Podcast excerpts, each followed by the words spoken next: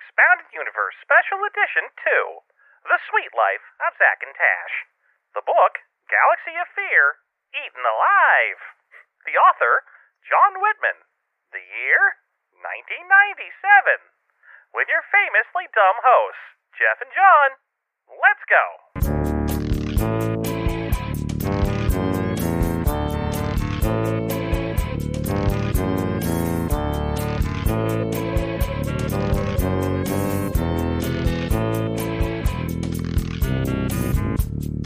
Hi, everybody. Welcome back to Expounded Universe, the Star Wars novel discussion podcast, or more recently, the Star Wars children's literature uh, novel discussion podcast. I'm your host, Jeff, joined as always by your host, John. How are you, buddy? Oh, I'm all right. You could say it's more of a novella. I guess. Uh, I mean, it's the beginning of a series. Uh, what it really is, is a chilling tale of horror. I mean, before we get into this, did you ever get into like the Goosebumps or any of the like kids horror stuff? Kids horror, no. I got into some like conspiracy theory grade, what if ghosts were real type horror a little bit in high school. Like books about. What do you mean, what if? fair enough, fair enough. Uh, I, I got a bunch of books about like the haunted history of aviation and shit like that, where it'd be like, oh, you know, what if ghosts were were helping the Nazis or or that? But it was all like supposed to be based on real accounts, and they they the kind of shit you'd listen to on Art Bell in the middle of the night on a long drive. Are you telling me that as a kid you would read books about ghosts? No, as a teenager I would, but yes, as a kid, uh, I would I would read anything anyone put in front of me, including books about ghosts. And yes, I did devour a lot of street marshmallows. Your teenage years where you began to morph slowly into me. yeah, I mean, in the beginning it was all street marshmallows, which is a regular marshmallow with like mayonnaise and uh, lime and, and chili powder all over it. I see where you were going with that.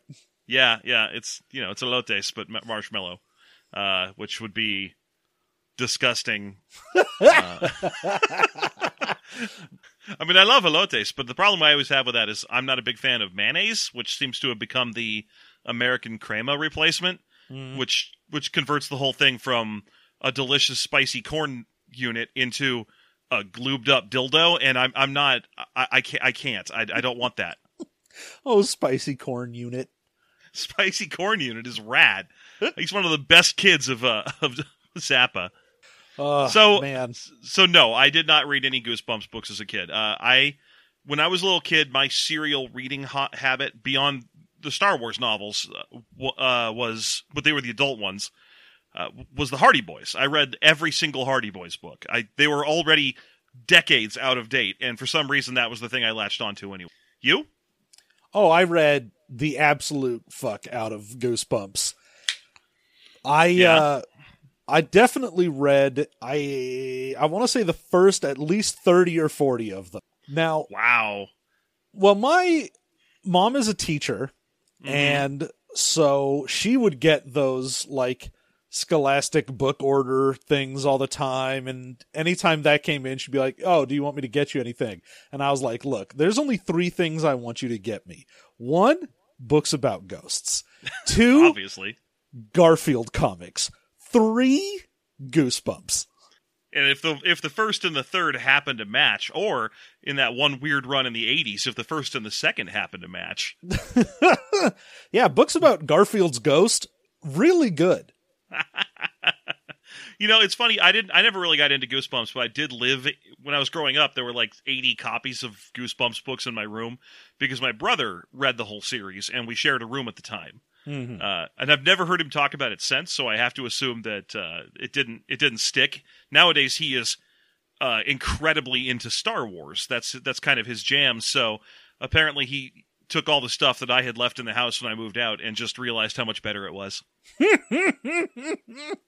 no, it was just as you began to morph into me, he began to morph into you. Oh, don't let him hear you say that. That would be bad. no, he's yeah. He, he has been the source of a lot of Star Star Wars stuff that's in my house now. He's been a big help with that. Um, so no, I mean, I, I'm glad to hear you read Goosebumps. I didn't, but even without having read it, really, I can recognize the form. And Eaten Alive here is Star Wars goosebumps. Yeah. Although I gotta say, maybe I'm looking back at the old Goosebumps books with some rose tinted glasses, I'm re- reading this. I was like, man, this feels like an even more dumbed down version of that. I mean, I'm going to say R.L. Stine, he never talked down to me. I, I, I maybe I don't know. I never read a single one. Uh, but you know, I get the basic concept of children's horror. the The thing is, you have to kind of write at that children's level where everything has to be squarely explained. Uh, but in this case, yeah, it feels like a little every. I'll just say, in this book, everything feels way too on the nose. Yeah, I mean, I understand that there's going to be a level of like for kids, you either are like, oh, they're not really going to get this until, you know, it gets explained and that's great. Or you make it dumb enough that's like, ah, now you feel clever because you got a reference thing in this book. But man, this is just like, guys, come on. Can we talk a little bit real quick about this book's actual packaging as well? Because this fucker's got a sweet holographic lenticular style two image cover. Oh hell yeah! This is definitely a limited edition, like from the I want to say early '90s when this shit was all the rage. You had like Spider-Man comics that would come out with this, and on the front would say like collector's edition. In, Yeah. Even though there was no other edition of that issue, they just wanted people to get it. Yeah, I didn't see any other versions of this for sale anywhere. Uh, and for a book that's as small as it is, it is more expensive than a lot of the other books we've read. So that that uh, doesn't surprise me that they are actually limited collector's editions. But it, it says so right on the cover, limited collector's edition, right underneath a hologram that honestly kind of spoils the book. Yeah. I mean, honestly, the title Eaten Alive and a few choices in this book's naming conventions are like, oh yeah, no, I get it. like, Yeah. it's chapter three, and I get it. I mean, how how young do you think he had to be to not just get it? I don't know, man.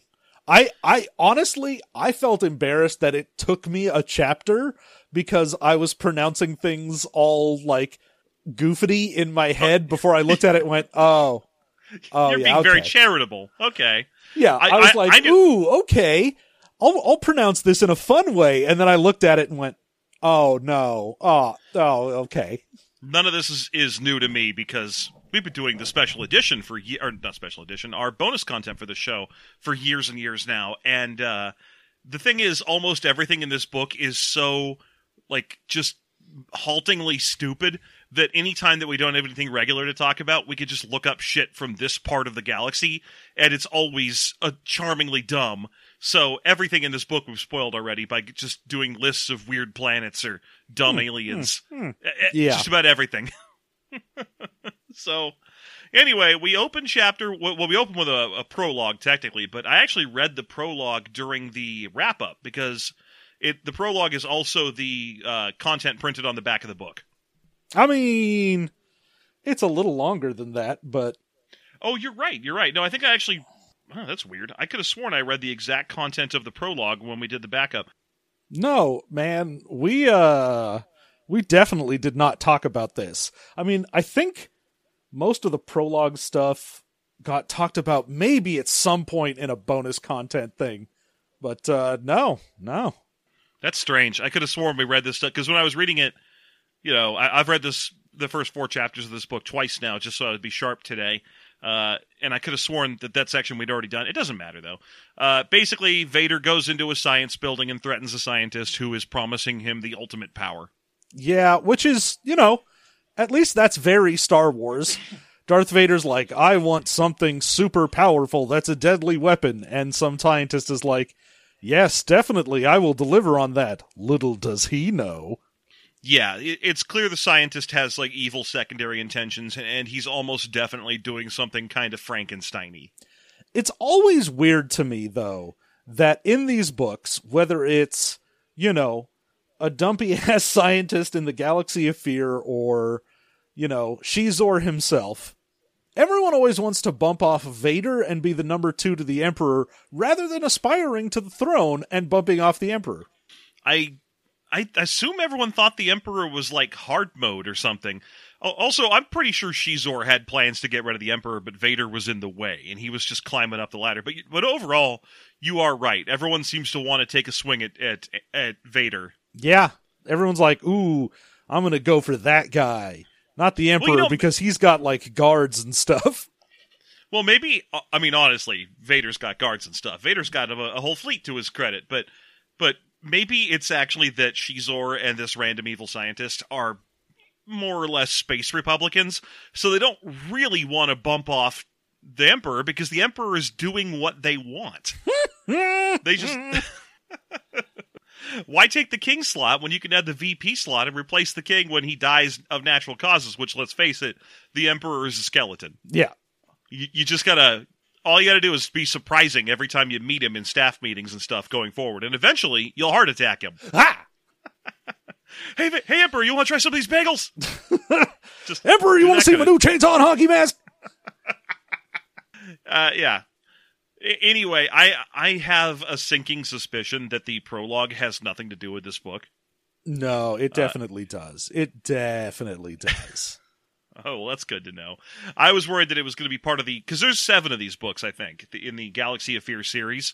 So I was pretty concerned that it was going to be that Vader starts popping up more regularly later, and they have to go through a couple of introductory quests first. no, because I mean, if this is anything like the Goosebumps, then they're all going to be little self-contained dumb nonsense things. But also, I'm Well, no, pretty these- sure he's working on, you know, the aliens that we meet on this planet. I guess I could see that being the case. Uh, ultimately, I'm pretty sure all seven of these books are about Zack and Tash, which I think is a departure from the way Goosebumps worked. Yes. Goosebumps ha- had recurring characters, but not all the time, right? No, you'd get the occasional sequel to a story. Uh, Yeah. And then maybe an allusion to a story in a different book, but never really like, let's follow the same protagonists. Yeah, I was gonna say I know I know there were at least two different books about a cursed marionette doll or whatever. Oh, there were more than that. yeah. Well, I said at least. I'm I'm, I'm leaving my options open. I'm not a I'm not a Goosebumps expert. yeah, we had a couple monster bloods. We had some haunted masks. Mhm. Uh, some some marionettes. My favorite Goosebumps book, by the way, for anyone who was sitting there dying, needing to know this, was "Say Cheese and Die."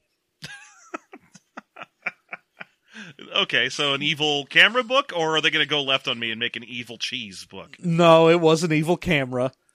Oh, now I'm a little disappointed. I was kind of hoping with a name like that they'd put a camera on the cover, and then the whole thing would just be a dodge, and it'd be about an evil cheese. Yeah, and if you say cheese, then it kills you. I am a queso. if you say cheese, you die. well, now I want to write a Goosebumps book. Well, So we actually go into chapter one uh, in the middle of a dogfight, a space dogfight between an X-wing and a Tie fighter, and it's written. It, it's the definition of that time where Zapp Brannigan was like, "Let's take an extra U-turn around Jupiter and try to get some kind of boost or something," Huh. because basically the X-wing and the Tie fighter are fighting. We get established gender pronouns for who's flying each one the the woman piloting the tie fighter has known the man piloting the X-wing for a long time, and they are both wary and wily foes. yeah. But then, then the the the t- uh, X-wing uses a moon and flies all the way around it as part of his dogfighting strategy. He's like, ooh, this'll help. I'm gonna slingshot around this entire goddamned moon. I was like, that doesn't. Was how big is that moon? Like fifty feet across?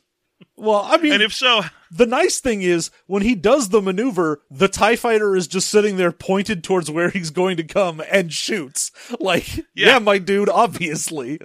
Yeah, that was uh, you know, we were in the middle of a dogfight, and you took an eight-hour fly around a Moonbreak. I don't know what you thought was going to happen. well, it's going so fast.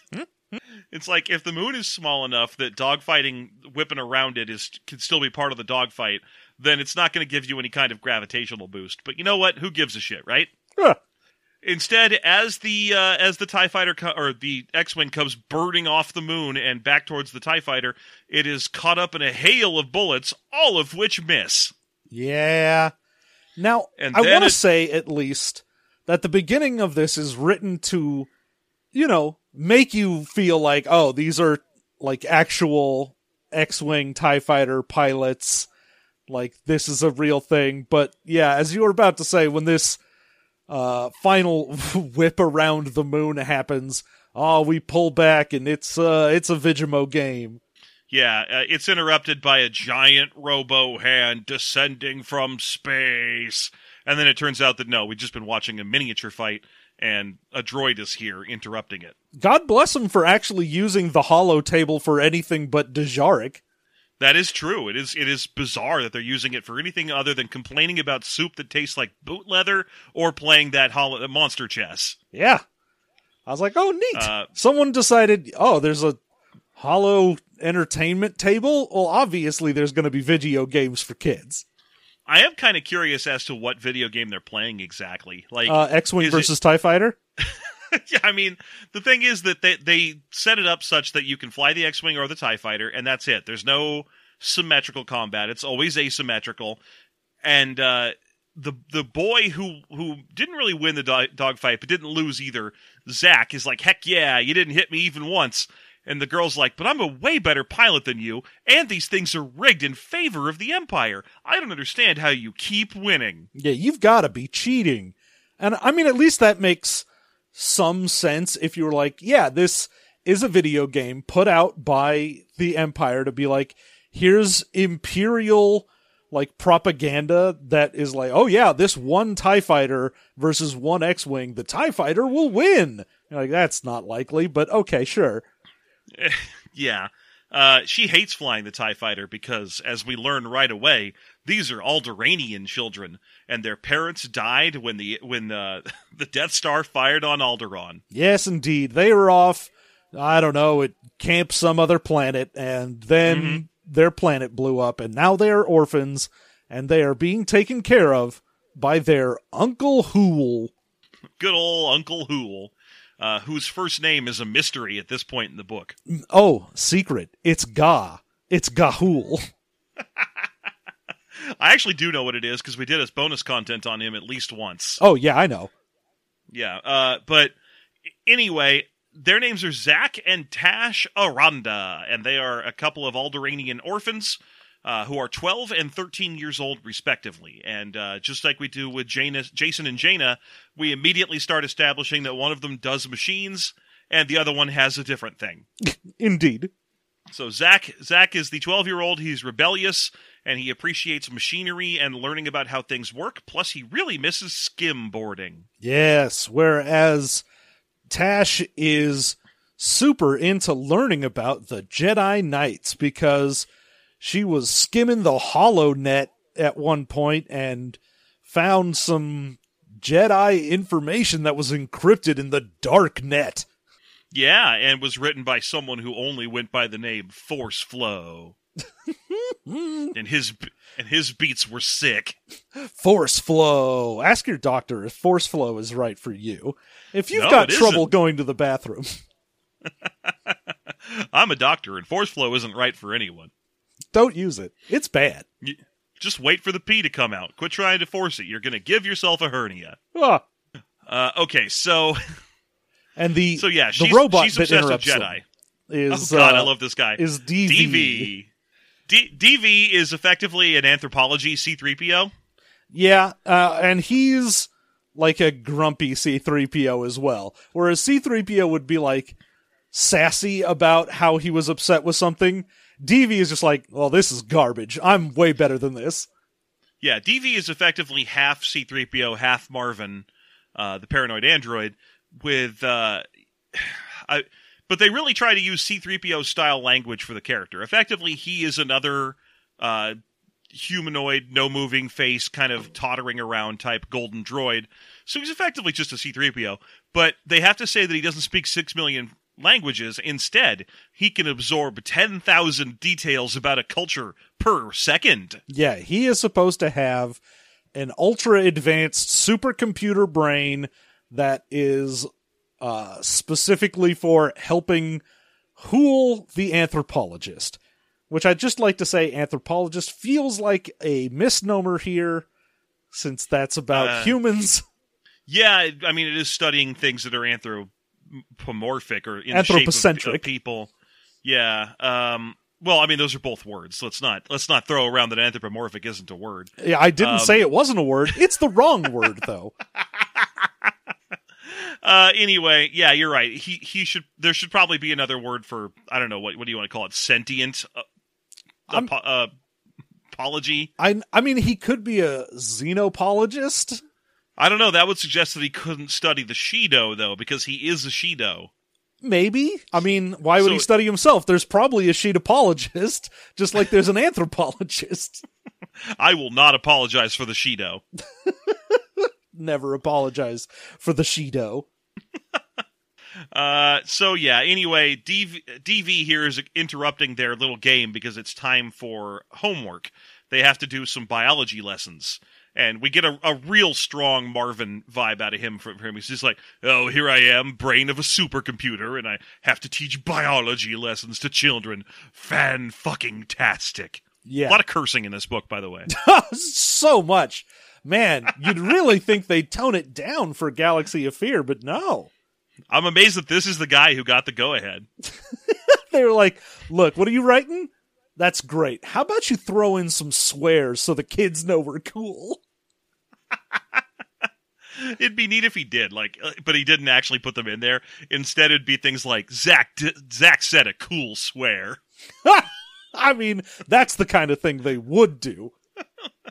All the parents were aghast when Zach said his cool swears. But I Uh, so didn't anyway- say fudge. Anyway, it's time for your. God damn it! Now I'm thinking about that movie where all the curses were like flibbin, fleebin, crib blabble. uh, anyway, it's time for biology class, and we are going to learn about the most unusual animal relationship in the galaxy: how rancors let little birds clean their teeth. Yep. And both of the kids immediately check the fuck out. Yeah, they're just gone. I found it kind of interesting to think that the uh, mouth cleaner para, uh, semi parasitism or mutualism relationship is viewed as one of the more unusual ones in the galaxy when there's like 15 examples of that on Earth. Yeah, I mean, I think that he was mostly getting at it's weird for rancors because they will murder everything. I guess, yeah. I mean, because the thing is, you look at cleaner wrasse who like go into sharks' mouths and do the same thing, and you think, okay, that is crazy because sharks are just remorseless fish-eating machines. Why would they let a fish in their mouth and not eat the fish? Well, because mutualism. So, but those examples of that exact behavior are not just common but constant across the predator spectrum on on Earth. So, you know, I, I think it's just that you know, books aimed at twelve-year-olds. That's all. Yeah. And again, I think it's one of those things where they're like, oh, you know, I've heard of those birds that do that with crocodiles. Ah, I feel smart. I know about Yeah. zoology. I guess that's true. I was kind of hoping for something like truly outlandish, you know, like Jem and the holograms. this kind of bird flies at a rancor, and blows itself the fuck up. This, This kind of bird just to- dives directly into a rancor's mouth and demands to be eaten. We haven't figured out what the point of it is yet. It appears to be trying to fertilize the ground with itself made into poop. Yeah, it's a Uh, bird with seeds inside of it. But yeah, no, they both just check out immediately. Zach's just sitting there thinking about skimboarding, and Tash is reading a uh, the, the force flow shit under the table again because she is super into the Jedi Knights, and not only that, but sometimes she's a Jedi because she gets all them like uh, visions, and she can tell when distant events happen, and she's always finishing other people's sentences. Yeah, but the book isn't like, oh, she's got the force. She has to be like, oh, boy, I sure wish I could be a Jedi. It's a shame I'm not. Anyway, I'm also psychic. Yeah, no, she has psychic powers. The, the book goes ahead and lets you know that she could tell the day that her parents died because she could feel the big cry of all the Alderaanians dying off. She was like, oh, Uh, there was some horrible feeling that I had, and I just knew. And I never I had friends interesting- back home because everyone was like, why do you keep finishing my sentences? I found it interesting that they gave her the ability to sense the Alderaan disaster. Uh, the only other Jedi who was known to get to notice that was Obi Wan, who was in the same spaceship as Luke, who did not notice. Well, Luke had no training or connection to Alderaan as well.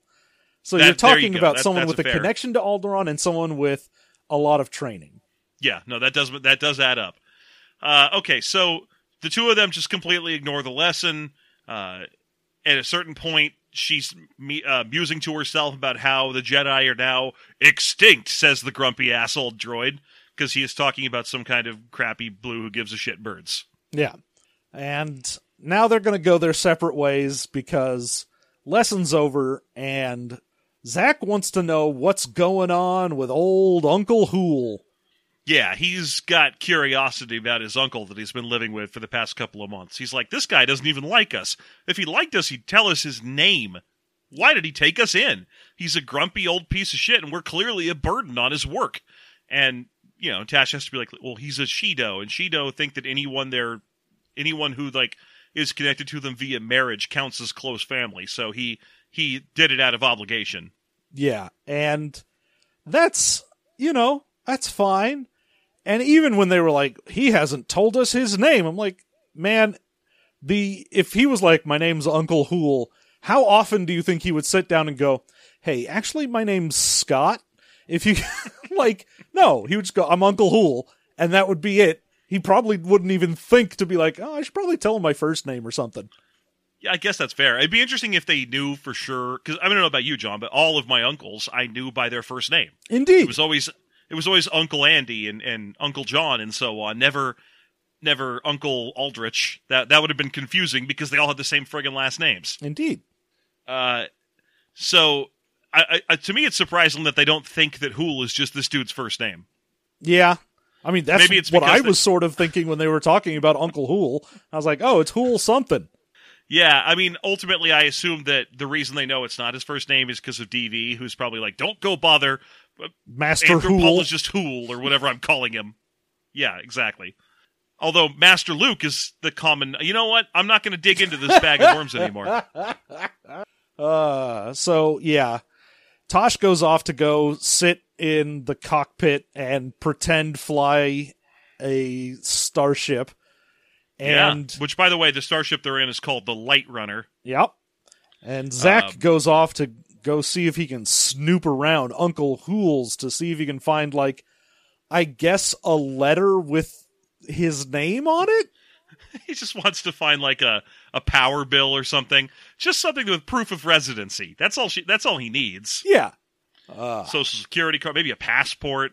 But then But- when he opens the door, a snarling, hairy beast with claws and fangs jumps upon him. What will become of him? Yeah, so this book does the same thing that the last book we read does, which is uh, climaxes on every chapter, Yeah, I mean that's your standard goosebump. cliffhangers. Yeah, cliffhangers on every chapter. So he gets attacked by a slavering beast, and then the next chapter starts, and it's just Uncle Hoole, Shi'ido, or Shape Changers. Yay! And he's like, "Oh man, what are you doing here? I, I was changing shapes and looking like some animal that we found in the last planet we went to because it helps me keep my shape shifting skills limber." What are you doing here? I spend six hours out of every 24 liquid form in a bucket. You know that. Uh yeah, Well, apparently they assumed he was going to be in the library doing research because that's what he normally does. But oh Mhm. no, he was here and you know, to Zach's credit, he doesn't let, you know, definitely pissing his pants stop him from then continuing questioning uh, Uncle Hoole. Yeah, yeah. And he's like, wasn't that weird when you dated Lwaxana for like two episodes? Huh? I'm You not remember? that. Stop. Stop. I'm not that guy. Stop it.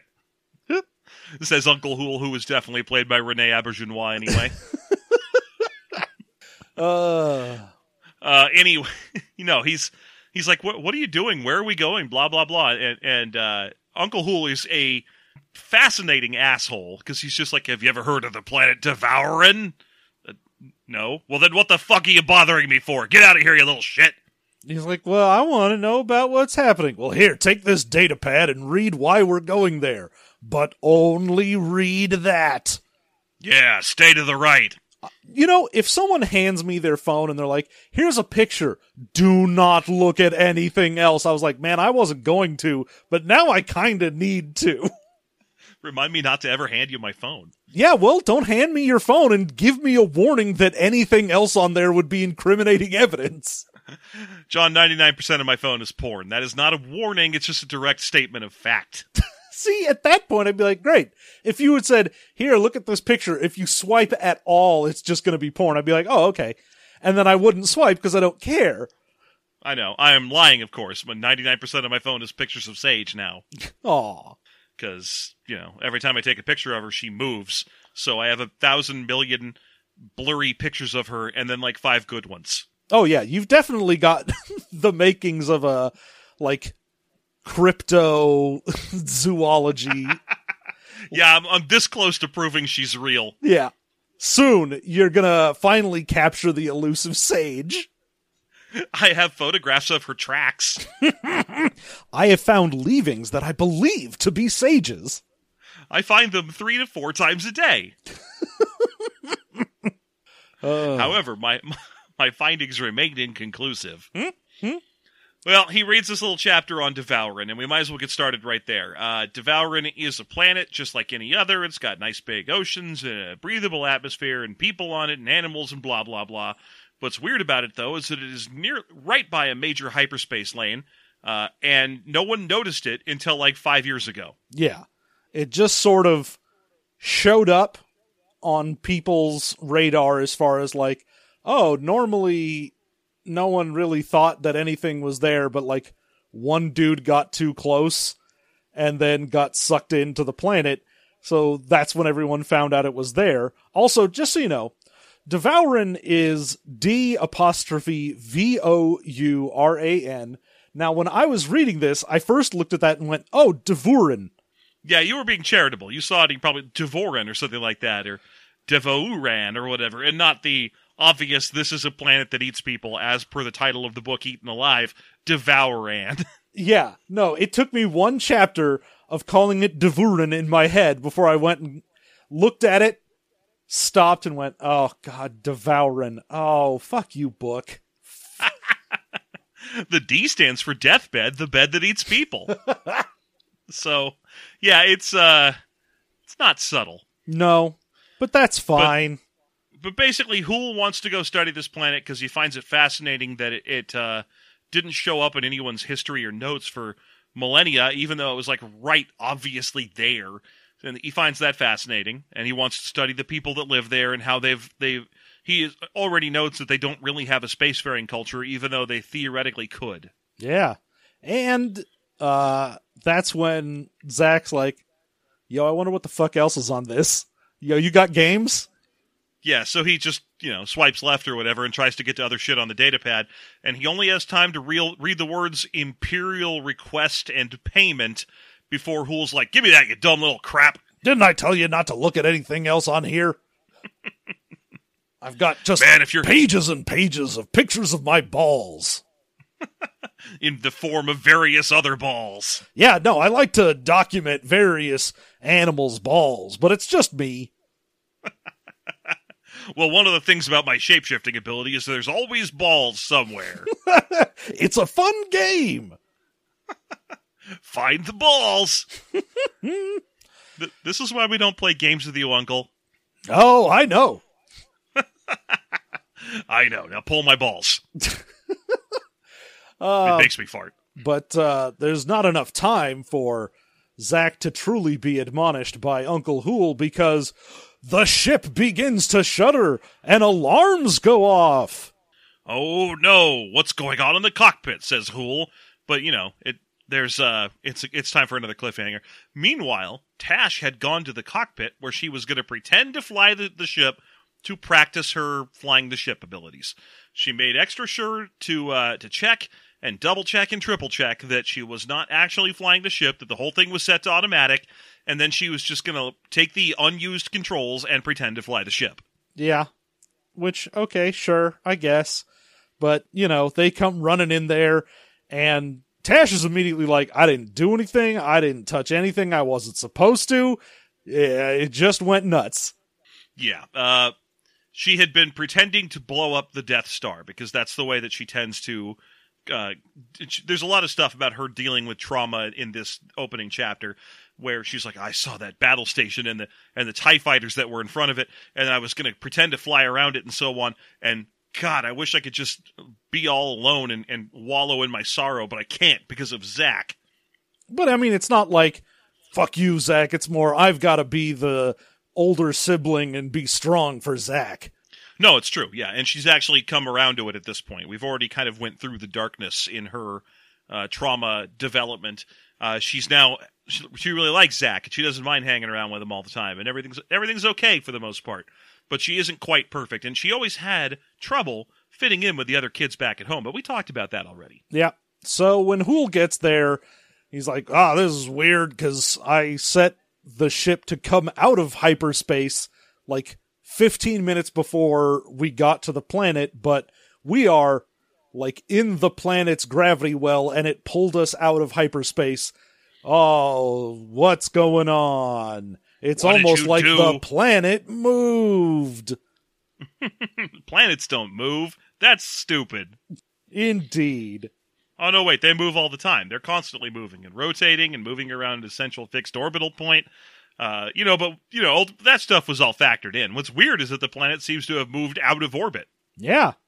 It's That's the thing that doesn't get mentioned in this chapter or so far, which is is this planet orbiting something? Yeah, anytime some sci-fi people are like, "Ooh, there's a planet and no one knows what's going on with it and it just appeared somewhere." I'm like, "You know what? It should probably have a sun somewhere as well."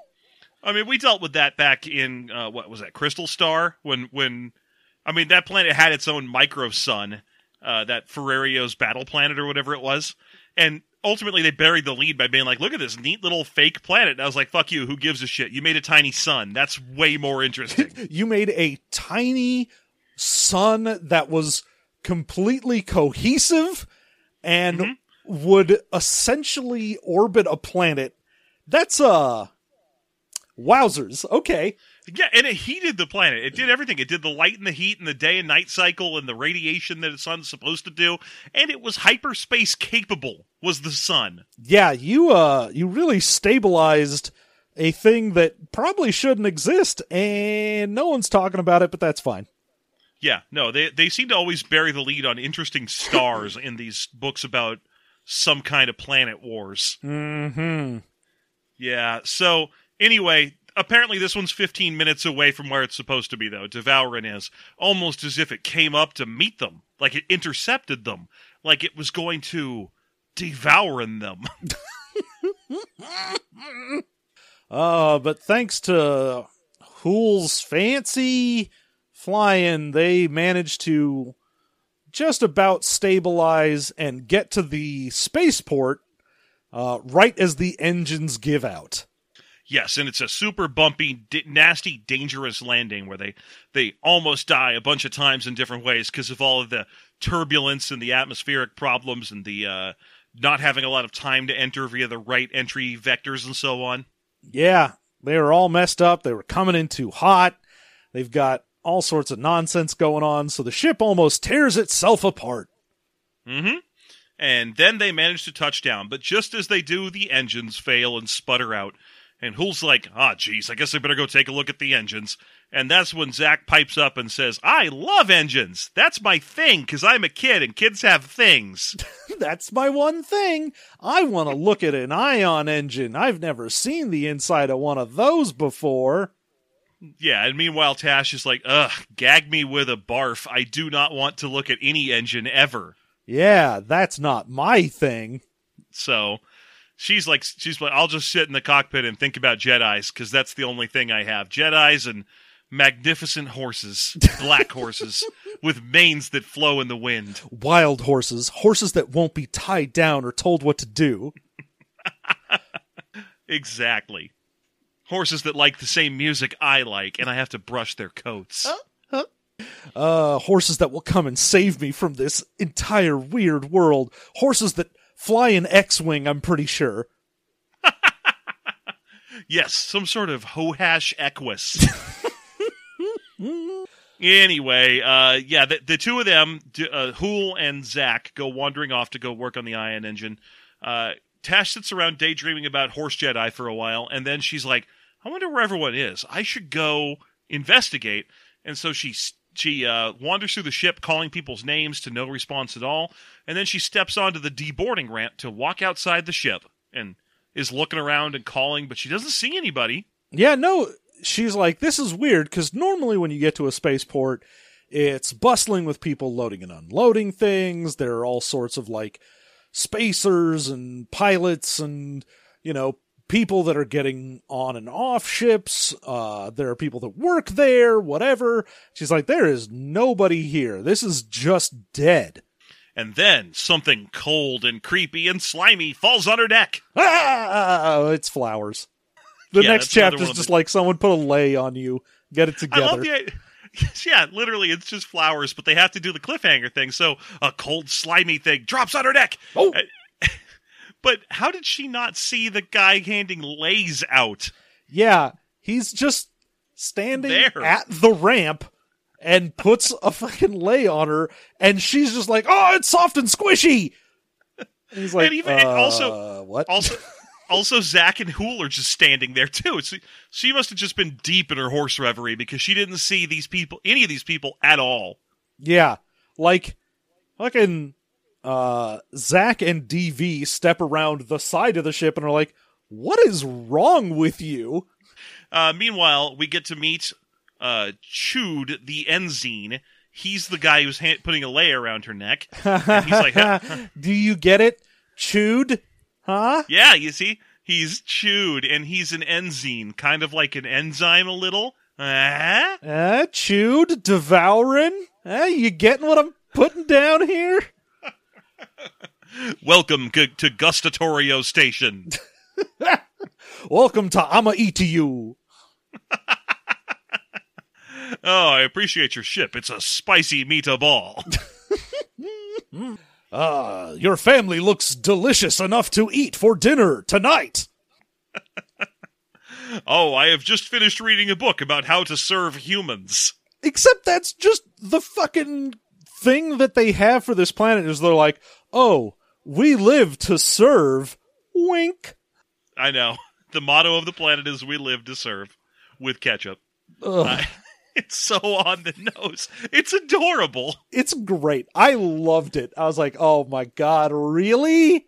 All right. Well, sure. Yeah. Uh, so Chood the Enzeen is like, "Hey, no worries. Here, have another flower necklace. Here, in fact, little man, take two. Uh, Here, have another necklace. It's mostly mayonnaise and some paprika. Really work it into you if you wouldn't mind. I've got a dry rub that'll help with the weather here. Yes. Put this apple in your mouth. There we go. Ah, fabulous. So, Chood is the ambassador of the Enzeen people of the planet D'vouran. Uh, he is he goes he's very friendly. The whole species of Enzeen are lumpy blue potato people who have needles for hair and uh, huge smiles, big, big, probably unhinge their jaw to eat your head type smiles. Yeah, everyone's always smiling. They're so happy to see these wonderful visitors to their friendly planet. Mm-hmm. Mm-hmm. Yeah, and if you wouldn't mind, come along because we've got some interesting victuals. I mean, rituals you might like to see. uh, but no, he's like he gives them the rundown of what the planet's like. He's like, "Hey, it's a paradise planet. Everyone here has a good time all the time, and we really want more people to come and live here with us. We aren't travelers ourselves. We don't like to leave the planet, so we need people to come to us so they can tell us all about the galaxy and so on. Yeah. That means we can't help fix your starship though because we don't know nothing about nothing." Yeah, and we uh you know, we're we're very few of us, so we would love to have more people here cuz we love having more people around. The more the merrier, you might say. Mhm. Yeah, what we like is family style amounts of nuggets. Uh yeah, just keeps going on about like, "Oh, but what happens if, you know, too many people show up?" Oh, don't worry. There's no such thing as too many people showing up. Uh, yeah, so he's like, hey, but I can help you find someone who can help you fix your ship because there are a lot of off-worlders. They mostly tend to congregate right here in this one little village of, uh, you know, food storage. We call it. That's the name of this town. and uh, if you come with me, we can go. To, we'll take you to the Don't Go In, our local tavern. Ah, yes, the don't go in. Ah, fabulous. And uh, and as they're walking along towards the Don't Go In, we get more details about how the planet is paradise. And please, you guys should all move here and live here because that's what we want. That's what us Enzeens are all about. yeah, and of uh, course, uh, Tash is like, I have a bad feeling about this planet. There's something wrong here. I feel like I'm being watched. and Zak's Wait, just like, feel like- shut your mouth. You always have a bad feeling about everything. Jedi are the worst. God, I hate it. But as they approach the Don't Go In, uh, Hoole and uh, Chood are having a quick conversation about how Hoole wants to leave the city to go do a little anthropological research uh, outside the, uh, of the bounds of the city. And if it would, if you would be a problem, is there some place where the kids could be put up in the meantime until he returns? It's weird that he asks it Doesn't- like that and doesn't say, "Hey, is there a like a motel around here?" Or No, he he's literally like, "Hey, can these kids crowd surf somewhere?" And I'm like, "Dude, what are you talking about? They have private bedrooms. They you came here in a mobile home." Yeah, they can just go back to the ship. No, no. You see, Chood is like, they can stay with me. I've got a wonderful house, and it's made of gingerbread. Exactly. He's like, I live in a simple hut, but I would be happy to welcome your children. And the two of them are like, uh, we'll just stay on the ship. I mean, duh. But instead, everyone's like, yay, we'll stay with this blue fat needle alien. Yeah, and he's like, oh, and DV, you can watch after him too. Oh, come on. I mean, definitely, right? Because wouldn't you want your anthropology assimilation droid to come along with you on your anthropology fact finding mission? Ooh, but maybe there's something that he's not telling us. Could Oh, he that's not true. really be an anthropologist? Yeah, it could be that every bit of the anthropology shit is fake, and he's actually some kind of evil empire man. Or some kind of good uh, rebel man? Yeah, he might be a freedom fighter of some kind. There's no way to know. No one knows. Anyway, we actually do go into the don't go in. I mean, first, someone gets thrown out of the don't go in. An old timey cowboy scuffle ensues. Yeah. Someone gets thrown out the what I assume are swinging doors of the don't go in, and Mhm. the sad, crazy old man that everyone's like, get out of here with your stories, is named Bebo, which I assume he was named for his prominent belly button. Oh, almost definitely for his belly button or for his big blue furry teddy bear looks. Uh, but no, Bebo is a human who's been thrown out on his ear of this this place because he keeps saying wild and crazy things, and no one in town will listen to him. He says as he lies there looking all ragged and shitty. And Tash is like, "Hey, I'll listen to you." No, I can't have you listen to me. I need to go find uh, Lonnie. Lonnie will tell him. Oh, goodness, I gotta go find my horse. I've got Stay- prospecting to do. Stay away from my claim now. Uh, I've gone mad from eating too many seabird eggs. I tells you they're trying to eat us. Uh, yeah, we get a quick conversation between Hoole and and uh, Chood about this, about how the planet does have its fair share of local ruffians, and most of them, unfortunately, are in the Don't Go In. But it's also the only place where you're going to find an engine repair expert. Yes, because, you know, all of the rowdiest people are the pilots that showed up here.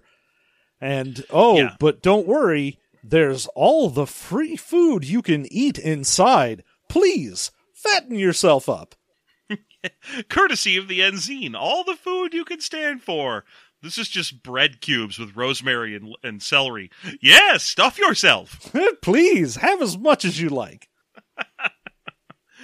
Now, if you don't mind, we also have a ritual where you need to bathe in buttermilk twice a day. Now, if you could just stay in this brine bath for a bit. Uh, there is also a discussion about the first ship that discovered D'vouran here, uh, a cargo vessel that crashed onto the planet because they didn't expect it to be there.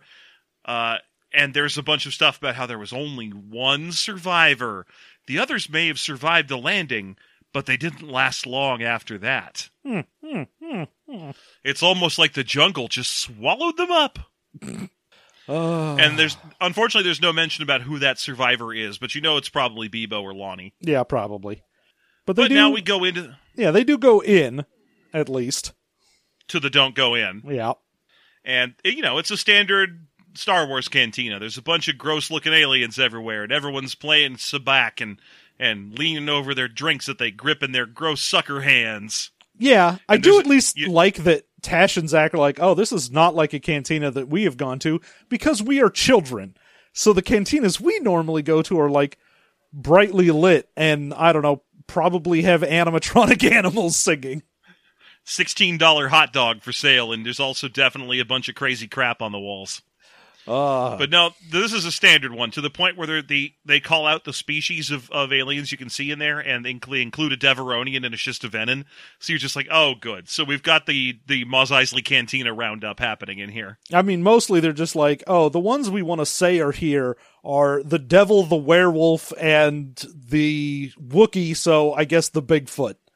We're going to put the ones that look like monsters in here.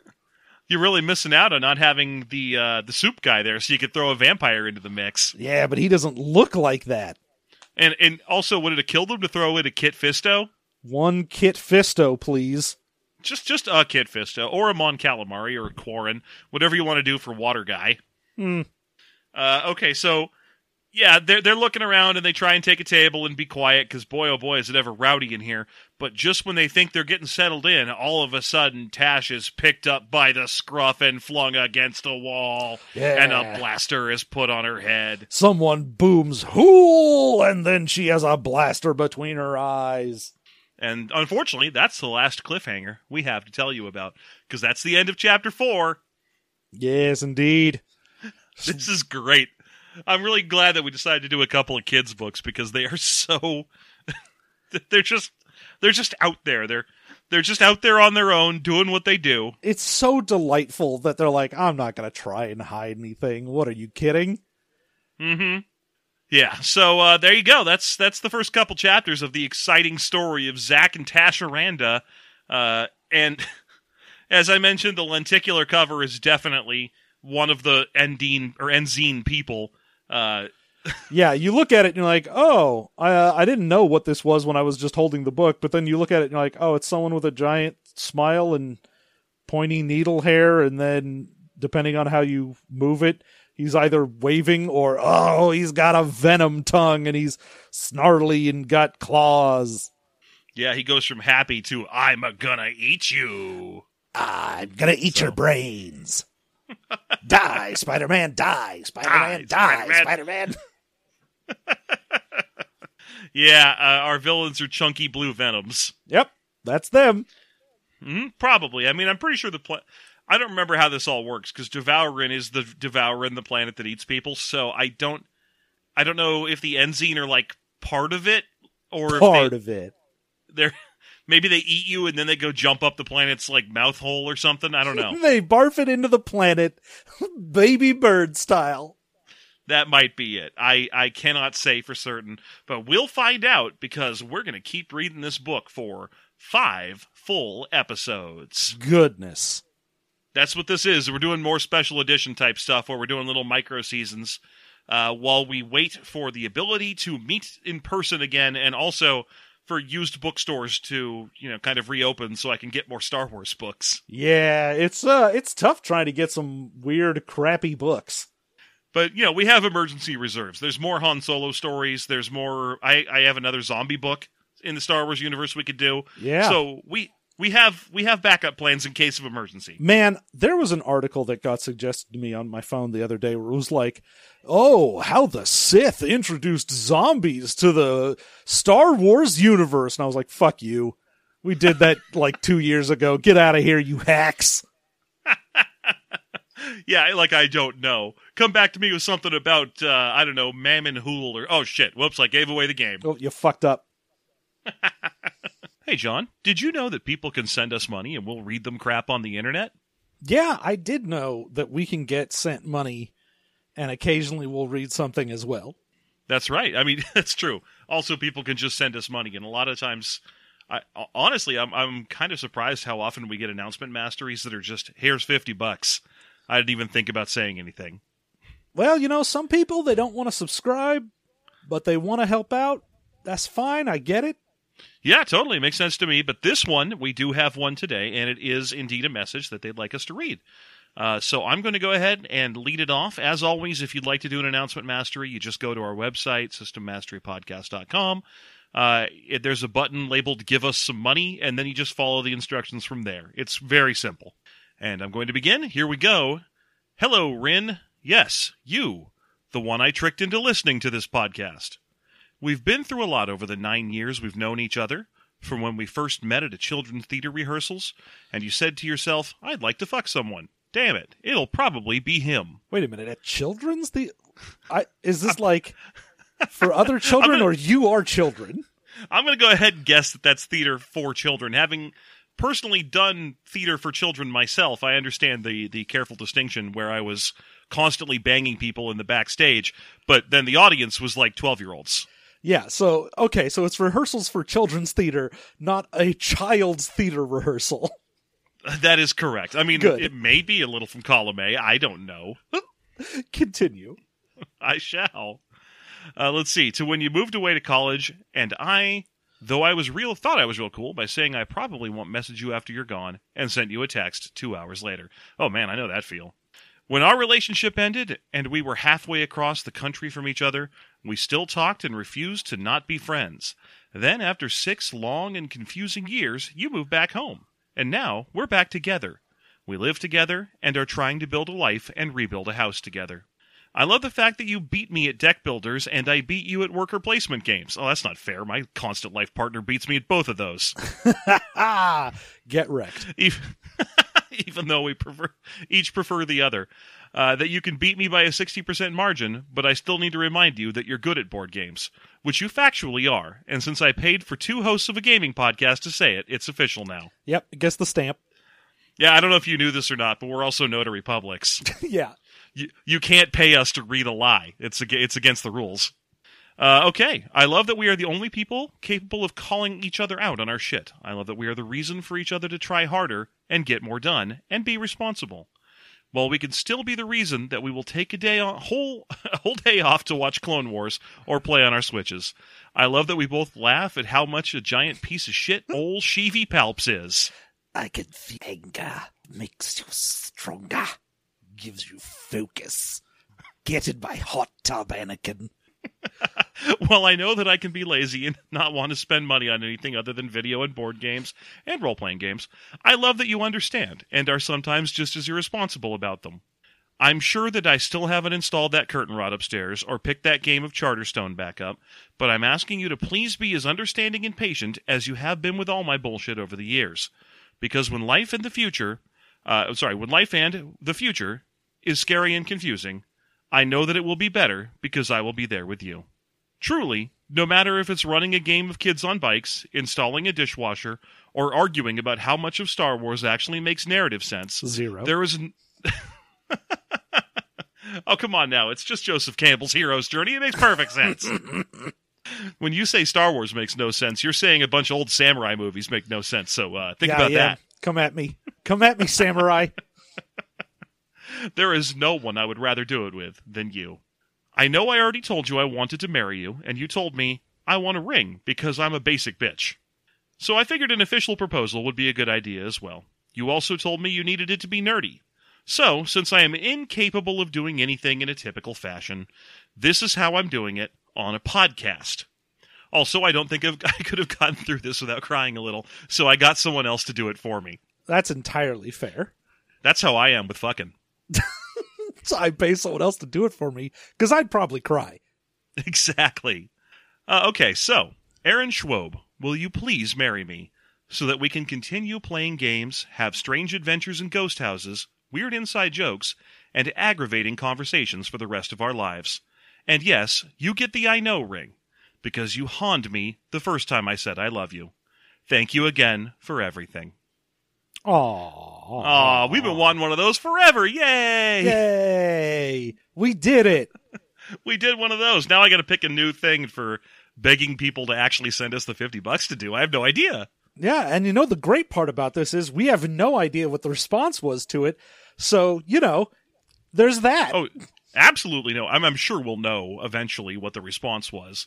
The- I mean, that, that news is going to come down the pipeline. This uh, this message initiated in our Discord, so I know that we, we have access to the to at least one of these happy folks. Oh, good.